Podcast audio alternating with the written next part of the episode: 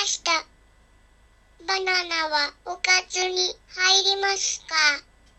今日は量子力学について超ざっくり簡単にお話しするよ。これはすごく小さなところでの出来事。すごい小さな世界ではすんごい不思議なことが起こるんだ。前回のニュートン力学に引き続き、丸いボールに活躍してもらおう。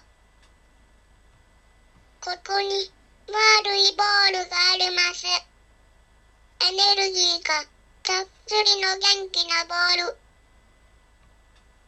そしてもう一つ、エネルギー切れの元気のないボール。このボールたちは誰も原子の集まりなんだ。原子の中では数精子と陽子が仲良くくっついてるんだ。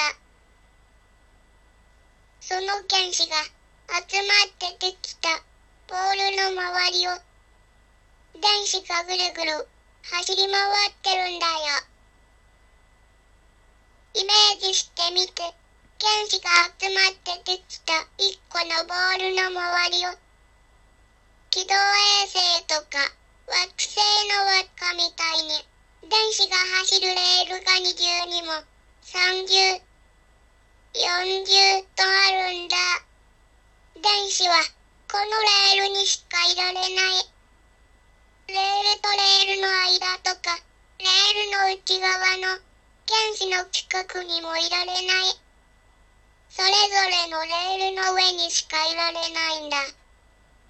電子はみんな元気いっぱいに走り続けるんだ。一番遠くにいる電子が一番元気。一番内側のレールを回ってる電子は一番エネルギーが小さい。けど、エネルギー切れて元気がない電子というのは存在しないんだ。じゃあ、それぞれのエネルギーはどんだけ違うのか。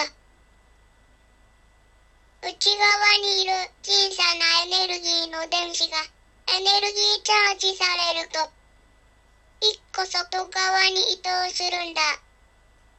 逆に、外側にいる元気な電子がエネルギーを使って疲れてくると、一個内側のレールに移動するんだね。このエネルギーのことを量子って言うんだね。なんとなくわかったかな。これでみんなたちも量子物理学者だ。聞いてくれたとてもありがとう。マハロー。